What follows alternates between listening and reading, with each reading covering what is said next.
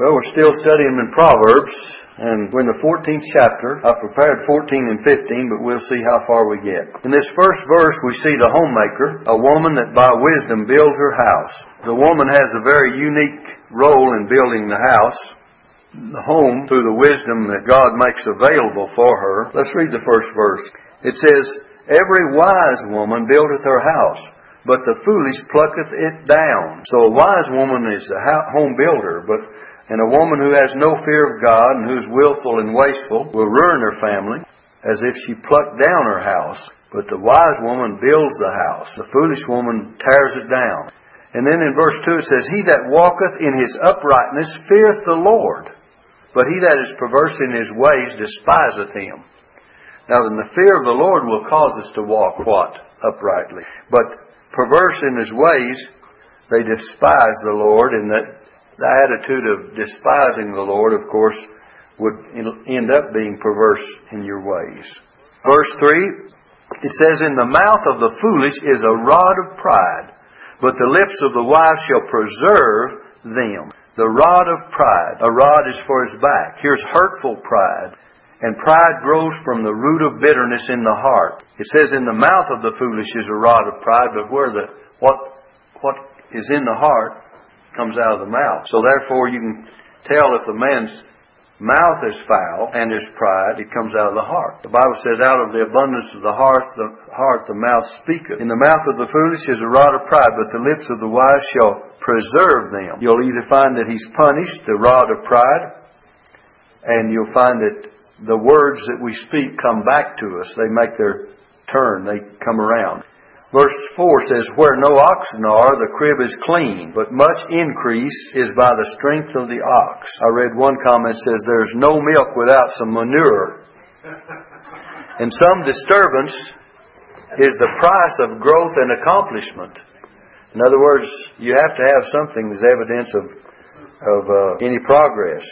In verse 5, a faithful witness will not lie, but a false witness will utter lies. You have the true and the false here. And then verse 6 says, A scorner seeketh wisdom and findeth it not. A scorner cannot find wisdom. If you're always a scoffer or a scorner, a scorner seeketh wisdom and findeth it not. Remember, Paul speaks of those that seek to be wise and cannot uh, find wisdom in, in several instances. Goes back to the days of Jannes and Jambres, and he talks about those that tried to be wise even in Moses' day, and they couldn't be made wise. Let's see if I can find that in Timothy, 2 Timothy chapter 3. Well, let's read verse 6, but verse 7 is the important verse. For of this sort are they which creep into houses and lead captive silly women laden with sins, led away with divers lusts. Now look, verse 7. Ever learning and never able to come to the knowledge of the truth. Ever learning and never able to come to the knowledge of the truth. Look at this verse now in our in our uh, Proverbs. what does it say? A scorner seeketh wisdom and findeth it not. In other words, they're ever learning and never able to come to the knowledge of the truth.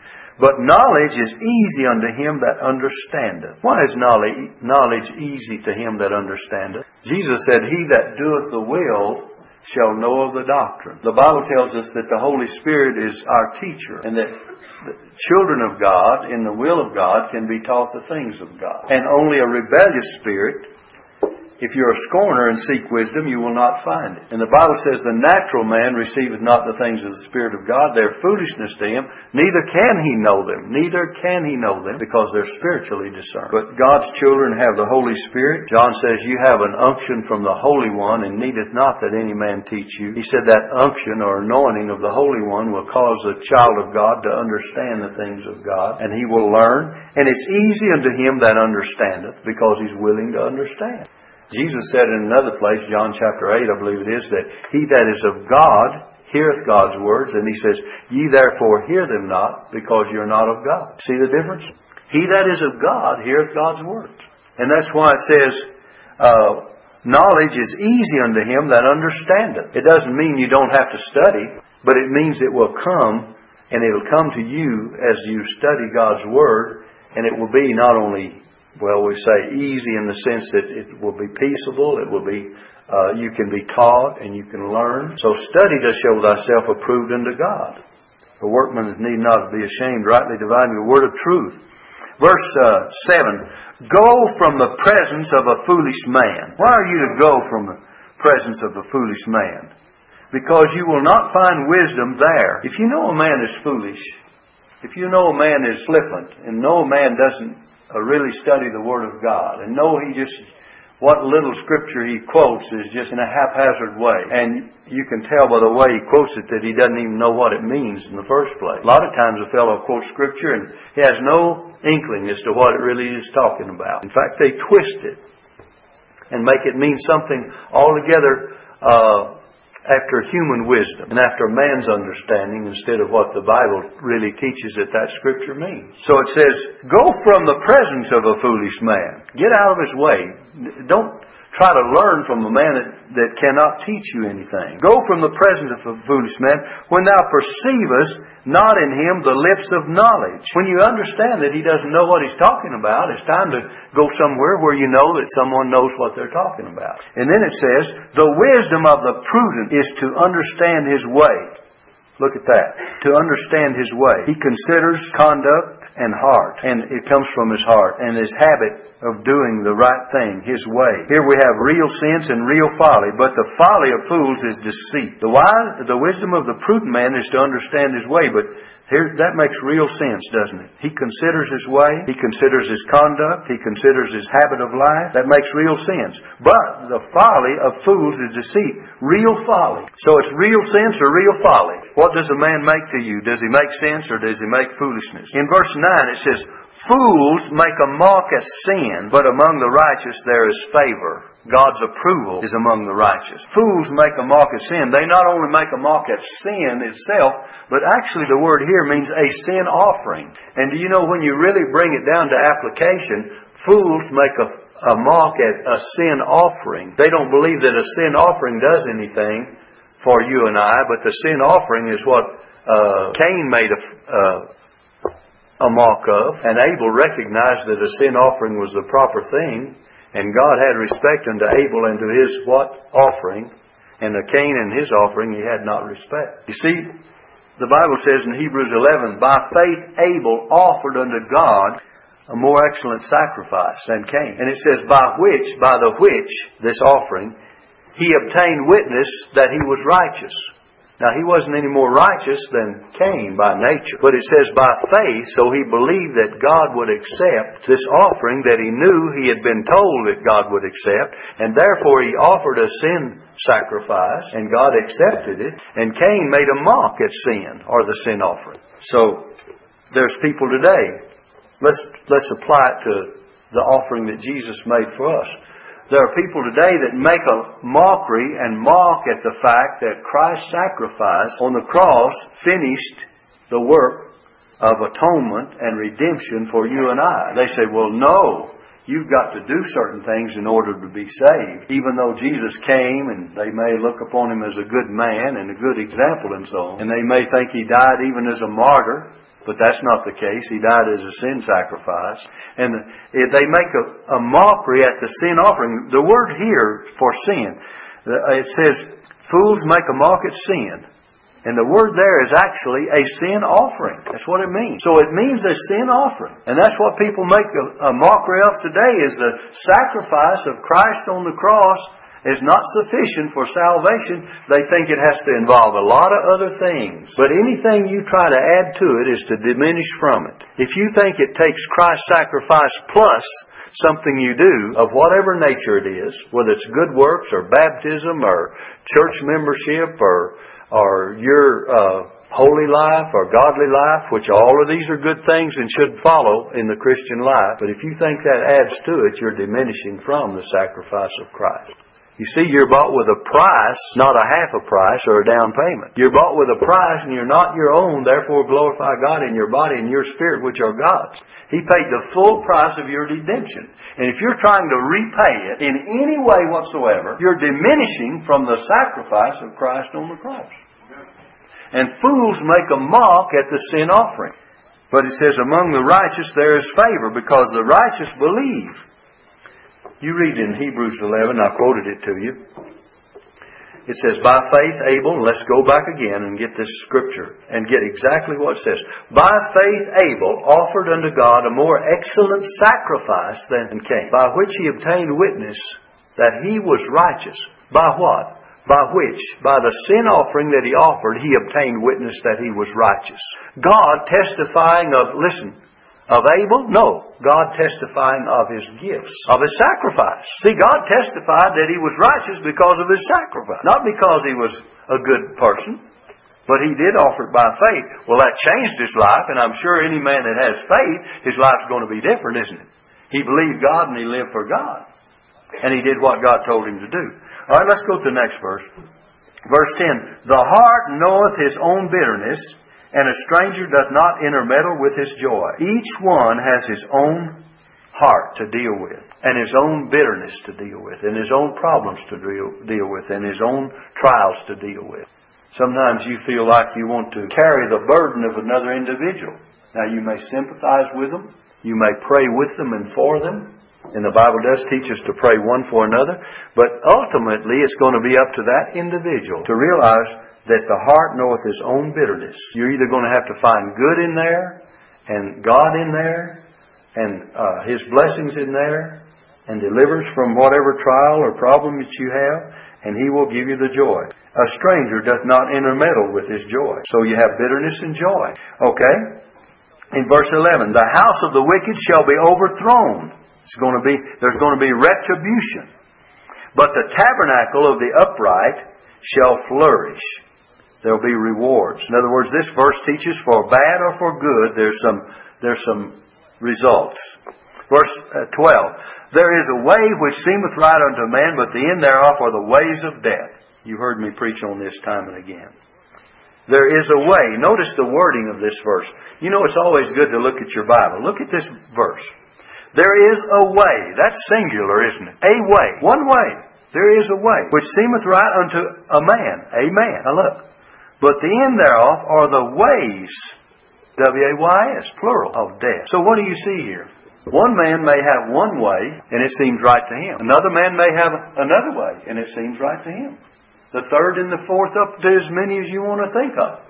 And it seems right to him. But if it's not God's way, the end of all these ways are the way of, it says, and the end thereof are the ways, all of these various ways, are the ways of death. Verse 13, even in laughter, the heart is sorrowful, and the end of that mirth is heaviness. Look at that. Though laughter may relieve us sometimes and relieve the tension of one's suffering or grief, it's only a temporary escape from the reality of some tragedy that might come. It's only a temporary thing that laughter does. In other words, you can try to laugh off something that is really heartbreaking, and that laughter will put it off until you face up to the reality of it. There's a lot of people that joke about everything and think that solves the problem. You can, and laughter is a good medicine for some cases. Don't misunderstand me because there's another side to this. But laughter here, it says, notice, even in laughter the heart is sorrowful. So the laughter may come, and it only is a temporary escape from the reality of the tragedy that may come. There's another way I want you to look at this. Even in laughter, the heart is sorrowful, but the end thereof, the end, the end of that mirth is heaviness. I think a lot of times of laughter in public places where people are just seemingly having a hilarious time. You know, they're having a real good time, but deep down in their heart, what is it? The end thereof, uh, it says the end of that mirth is heaviness. They're trying to cover up a heaviness that exists there. You ever heard people say, let's go out and have a good time? You know what's wrong? A lot of times. If you want to go out and have a good time, 90% of the time, you're trying to cover up some feeling inside that you need relief from. And it'll, it'll come back just as quick as you've had your good time. It will. It'll be there. It'll still be there. So a good time you know, a lot of people think that just a lot of pleasure seeking and a lot of good times is the answer to all of their trials. Not so, brother. Just not so. You have to face up to your own life and you have to be happy in the things of God and realize that it's not just, uh, just, uh, painting the town red, as some would say. You know, Let's go out on the town and let's take in everything, every movie. Let's take in all the high places. Let's really live it up, so to speak. You come back home, the end of that mirth, that kind of laughter is what? Heaviness. You're still going to have to face the problems when you get home. And that's a very temporary solution to a long-standing problem. And the main thing to do is get happy inside between you and God, and then you won't have to seek the pleasures of this world. The Bible says by faith Moses, listen, by faith Moses refused to be called the son of Pharaoh's daughter, choosing rather, listen, to suffer affliction with the people of God than to enjoy the pleasures of sin for a season. He chose the sufferings of identifying himself with the people of God than the pleasures of sin for a season. A lot of people choose the pleasures of sin, and listen, all pleasures of sin are very seasonable and very temporary. They're only for a season. Find some deep down, deep rooted trust in God and love for God and the Word of God and the things of God and the people of God and the house of God and the prayer to God, those spiritual things, those means of grace that will satisfy the soul, and that's a far greater blessing and more satisfying because the end of that mirth that we're talking about is heaviness for others. Look at verse 14. The backslider in heart shall be filled with his own ways. Where's the backslider? It's in heart. The one turned away in heart from God. The backslider in heart shall be filled with his own ways. Of all sinners, backsliders will have the most terror when they reflect on their own ways. When you get away from God and live away from God, when you reflect on your own ways, you'll have the most horrible feeling about it. Then it says, and a good man shall be sat- uh, shall be satisfied from himself. Let me read Isaiah chapter 3 and verse 10 for this. Isaiah 3 and verse 10 says this. It says, Say ye unto the righteous that if it be well with him, uh, that it shall be well with him, for they shall eat of the fruit of their doings. So you're going to reap what you sow in that uh, respect. Look at verse 15 now. Proverbs 14, 15. The simple believeth every word, but the prudent man looketh well to his goings. He proves it. He looks before he leaps. He checks it out before he believes it. Look, the simple believeth every word. In other words, some folks just believe everything they hear. But it says, the prudent man looketh well to his going. He's going to check it out. You check it out before you believe it. That's what you're supposed to do. Check it out and see if it tallies with the Word of God. Paul tells Timothy, he says, in the last day some, some shall depart from the faith. Listen, giving heed to seducing spirits and doctrines of devils. That word giving heed means giving heed means paying attention to, giving heed to seducing spirits and doctrines of devil. A lot of people pay attention to the wrong things. You, if someone comes along with false doctrine and you've been grounded enough in the Word of God, you recognize it immediately. Don't pay any attention to it. Don't even give it a corner in your mind. You say, well, that's being narrow minded. No, that's standing on your convictions. That's not giving false doctrine a way to root itself into your life. And we have plenty of cults round about today that will really mix you up. You don't think it. You get out and start dealing in the religious world. Jesus said that He had compassion on the multitudes because they were uh, straying as sheep having, they were like sheep having no shepherd. They had no one to lead them. And when you have the good shepherd and he's leading you in the right way, don't you be led off with someone that comes along and tries to spoil the flock. And there are plenty like that today. Be, take heed. Look at that verse again. The sim- simple believeth every word, but the prudent man looketh well to his going. He wants to check it out. By the way, in 1 John chapter 4 verses 1 through 3, you're told exactly how that you can face uh, those that would lead you astray. 1 John chapter 4, verse 1 says, Beloved, believe not every spirit. See, the simple believeth every word. Uh, when it says, Beloved, believe not every spirit, it's, it's merely saying, do not believe everything that you hear. Beloved, believe not every spirit. You say, well, a preacher told me that. Or I heard it on the radio or the television and, and it was a preacher. He was a preacher. That doesn't make it any better if there's deception behind it. If it's not according to God's Word, you better check it out. Those uh, Bereans were more noble than those of Thessalonica in that they searched the Scriptures daily to see what Paul was preaching was true, right? And you search the Scriptures, you search the Scriptures when I'm preaching. You search the Scriptures when Brother Randy's preaching. You search the Scriptures when whoever's preaching and see if it tallies with God's Word. And if mine can't stand the test, I'll turn and see what it really says and we'll look at it together. But the test is God's Word. And it says, here, let me read this again. Beloved, believe not every spirit, but try the spirits whether they are of God. Because many false prophets have gone, are gone out into the world. Now we're given a way that we can know it. Hereby know ye the Spirit of God. It says, how are we going to know the Spirit of God? Every spirit that confesses that Jesus Christ is come in the flesh is of God. Now what does that mean? That confesses that Jesus Christ, Jesus is his earthly name, Christ is the anointed, the Messiah, is come in the flesh, that the Word became flesh and dwelt among us. And in the beginning was the Word, and the Word was with God, and the Word was God. John chapter 1. All things were made by Him. Without Him was not anything made that was made. In Him was life, and the life was the light of men. The light shineth in the darkness, and the darkness comprehended it not.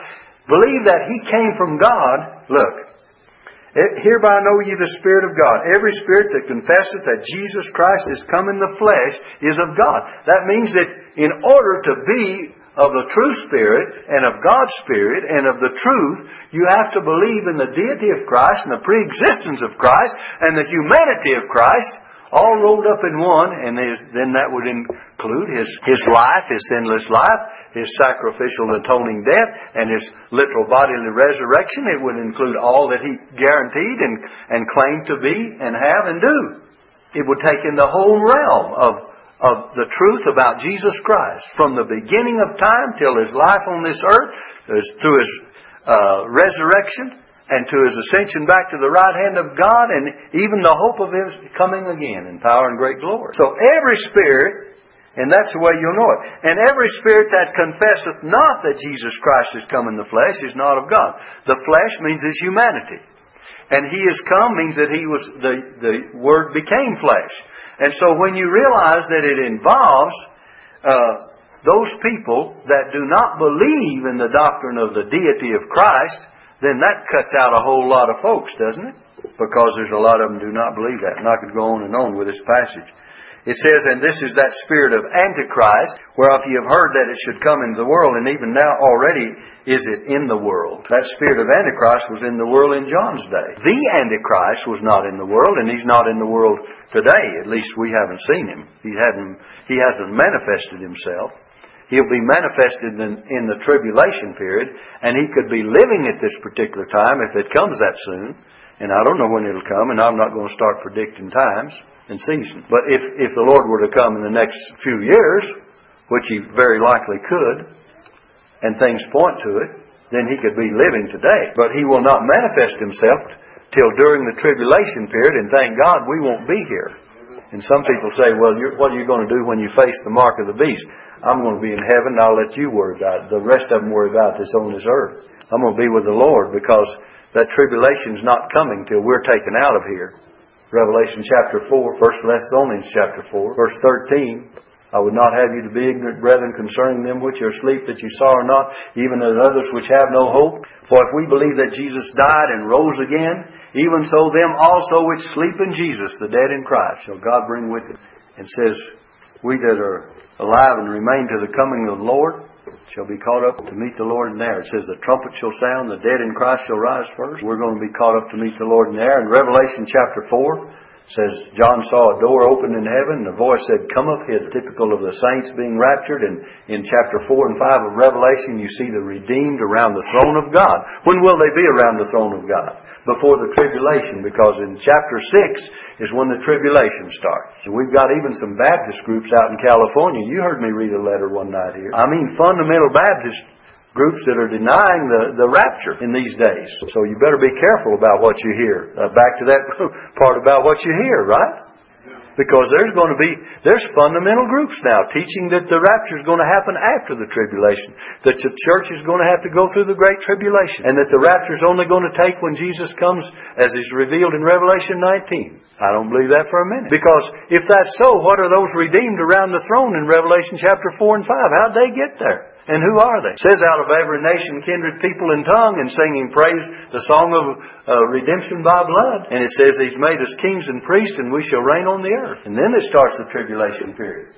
If it has any sense of order whatsoever, the book of Revelation, it reveals that the saints will be in glory before that tribulation comes. So anyway, back to this. Uh, verse 15. the simple believeth every word, but the prudent man looketh well to his going. Look at verse 16. A wise man feareth and departeth from evil. What does he fear? The Bible says the fear of the Lord is the beginning of wisdom. A wise man feareth and departeth from evil. But the fool rageth and is confident. A wise man feareth and departeth from evil. Did you know holy fear guards us against everything that's unholy? If we have a real fear of the Lord, reverence to God, we'll be guarded against the unholy, the awful thing. In verse uh, 17, he that is soon angry dealeth foolishly, man that loses his temper, and a man of wicked devices is hated. Verse 18, the simple inherit folly, but the prudent are crowned with, the, with knowledge. In verse 19, the evil bow before the good, and the wicked at the gates of the righteous. They bow before the good. There's going to be a time that it'll literally be so that the good will overcome.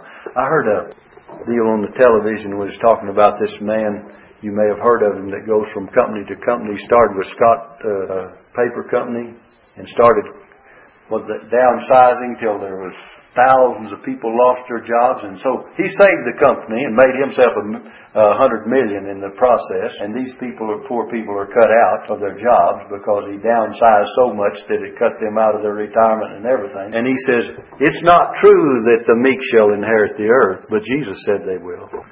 Because he is not meek, and they call him a lion and all this kind of stuff. He's got various, or an eagle, and some of you may have seen it. But anyway, they've got him classified as one that comes in and just really puts the teeth in every system, and they hire him for all these big companies that are having uh, problems in their making making a profit. And he says the way to do it is get rid of about uh, three fourths of the workforce, and that's what he's been doing. But he doesn't consider that in the process of making him making himself millions of dollars, he's putting all these people out of work too. There must be another way to do it. There must be a way to keep most of them working and make the company have a profit in the process of doing it. It. I'm not saying that some of the downsizing doesn't have to take place, but it's always at the expense of the man that's trying to make a living. and It's always at the expense of the man that's nearly there and has put his whole life into the work. This one particular man had put his whole life in Scott Paper Company. He hadn't looked for anything else because he thought he had a lifetime job with it. Turned out he lost everything because they had to get rid of him. They got rid of him simply because they were cutting people out of jobs, and uh, and also at the the at the same time they cut him out of his uh, pension, out of his uh, retirement. That's pretty sad to think you work for a company 20, 30, 40 years and then end up with nobody caring a hoot about you or your future. And uh, it, it just ought not to be that way. And uh, there's other ways. There are always ways to do better than to just uh, cause hardship to everyone. And I realize that sometimes we have people in the workforce that need to be uh, cut out, but uh, there's a lot of faithful people that are cut out by the process too. Okay, let's get back to this. It says, uh, uh, the evil bow before the good. Now, my point was, the evil bow before the good and the wicked at the gates of the righteous. There will be a time that the Lord will make it that way. And uh, those that will not bow now it's the good have to bow before the wicked to even get along in this life, isn't it? Now in verse 20, it says, The poor is hated even in even of his own neighbor. The word hated means he's unpopular with his own neighbor. But the rich hath many friends. Many are the lovers of the rich. He that despiseth his neighbor sinneth, but he that hath hath mercy on the poor, happy is he. You know, it says, The rich hath many friends. Verse 20. Remember the prodigal son? Remember his fair weather friends? Well, he had a lot of them. He took all his living and he went into far country and there he wasted his substance with riotous living. And I'm sure when he was spending all that money and all of his inheritance, there were folks around to help him spend it.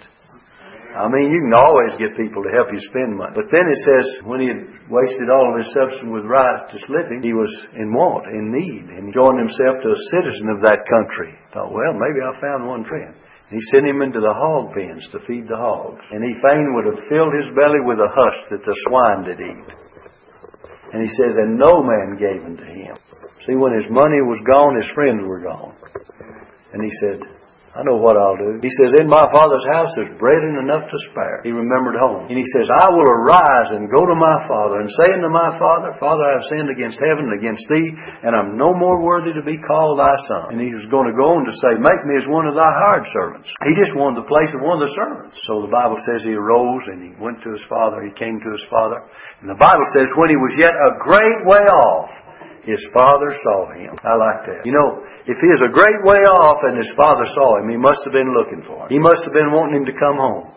He must have said, Where's my son that has gone astray from this house? And by the way, we're all prodigals. We've all gone away.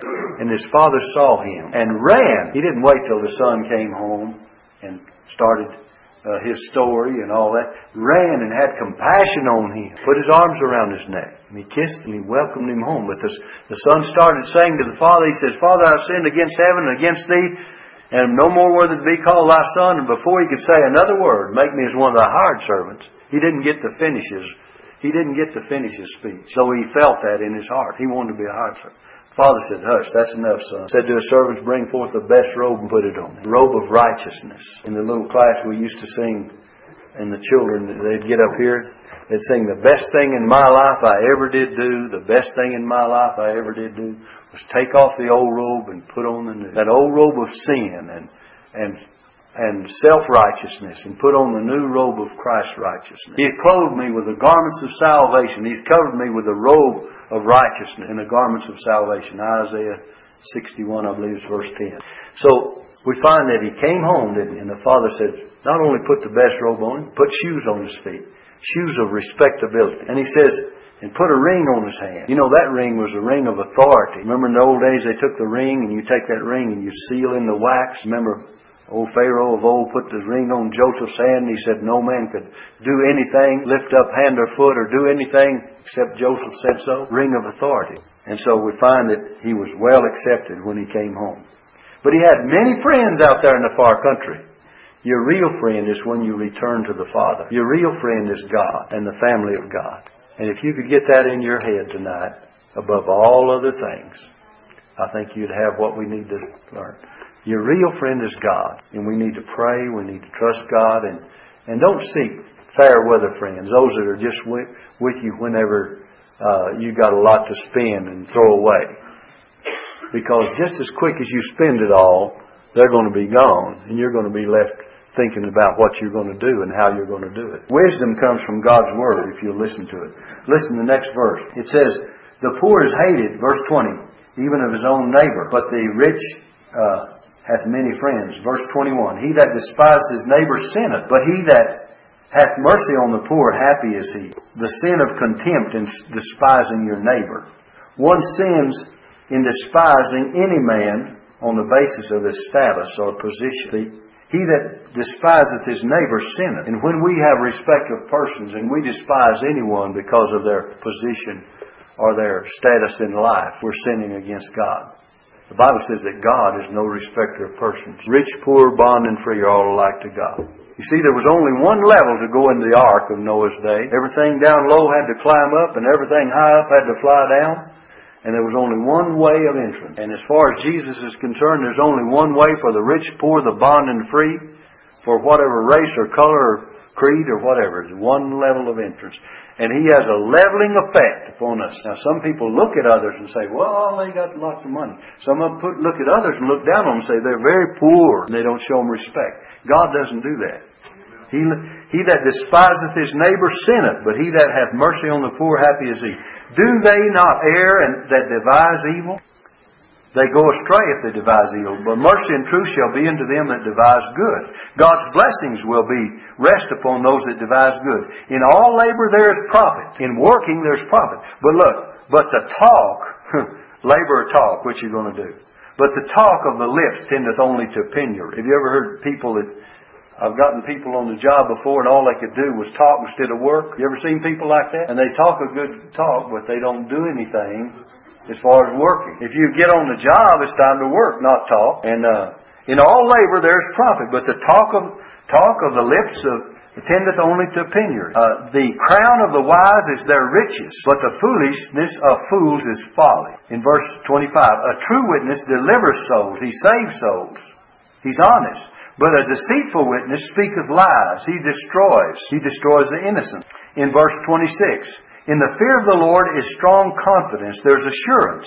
And his children shall have a place of refuge. They'll have a fortress. In verse 27. The fear of the Lord is a fountain of life. This is a source of spiritual vitality to depart from the snares of death. And it takes spiritual vitality to depart from the snares of death. In verse uh, 28, in the multitude of people is the king's honor. A king's glory is in his kingdom. If he has just a few in his kingdom, he doesn't have much honor, does he? But in the want of people is the destruction of the prince. Verse 29. He that is slow to wrath is of great understanding. Here's the wisdom of living at peace with, with one another. He that is slow to wrath is of great understanding. But he that is hasty of spirit, quick tempered, exalteth folly. A sound heart is the life of the flesh. There's tranquility. But envy the rottenness of, of the bones. In verse uh, 31. He that oppresseth the poor reproacheth his maker. We have to have respect for the poor. But he that honoreth him hath mercy on the poor. In verse 32. The wicked is driven away. That means he is thrust out violently. The wicked is driven away in his wickedness, but the righteous hath hope in his death. The wicked have a final ruin, and the righteous have a final refuge, and they trust, and they have assurance of help. But the righteous hath hope because he's trusting. He's assurance of help, even in death. And verse 33, Wisdom resteth in the heart of him that hath understanding. Wisdom is at home in the heart of the one that has understanding. But he that is in the midst of fools is made known. But that which is in the midst of fools is made known. Notice, Two things here. Wisdom resteth in the heart of him that hath understanding. Wisdom is at home there in that heart. But look at the contrast. But that which is in the midst of fools is made known. He boasts in the very little that he has. You ever seen fellows with just a little bit of little bit of it, and then they got to brag about how big it is, how much, how how you know wonderful they are, and how much knowledge they have. The longer I live, the less, the more I realize the the little I know. This is a world filled with knowledge, and God's Word is full of knowledge, and we don't know part of it. We don't know very much of it. You studied all your life, and you've only touched on it. That's why I said before at one time, when you see preachers say, I was there two years and I run out of sermons to preach, you know why? They didn't study this because I've touched on it for 38 years in this one church, and I still got things in here I don't know a thing about. If we'd preach on every text we could find in the Bible, the, our lifespan and ten lifespans wouldn't cover it. I admire Charles Haddon Spurgeon. After, he had sermons for ten years to be read in the pulpits after he left. Eight or ten years, I don't know exactly how many. I'm using round numbers.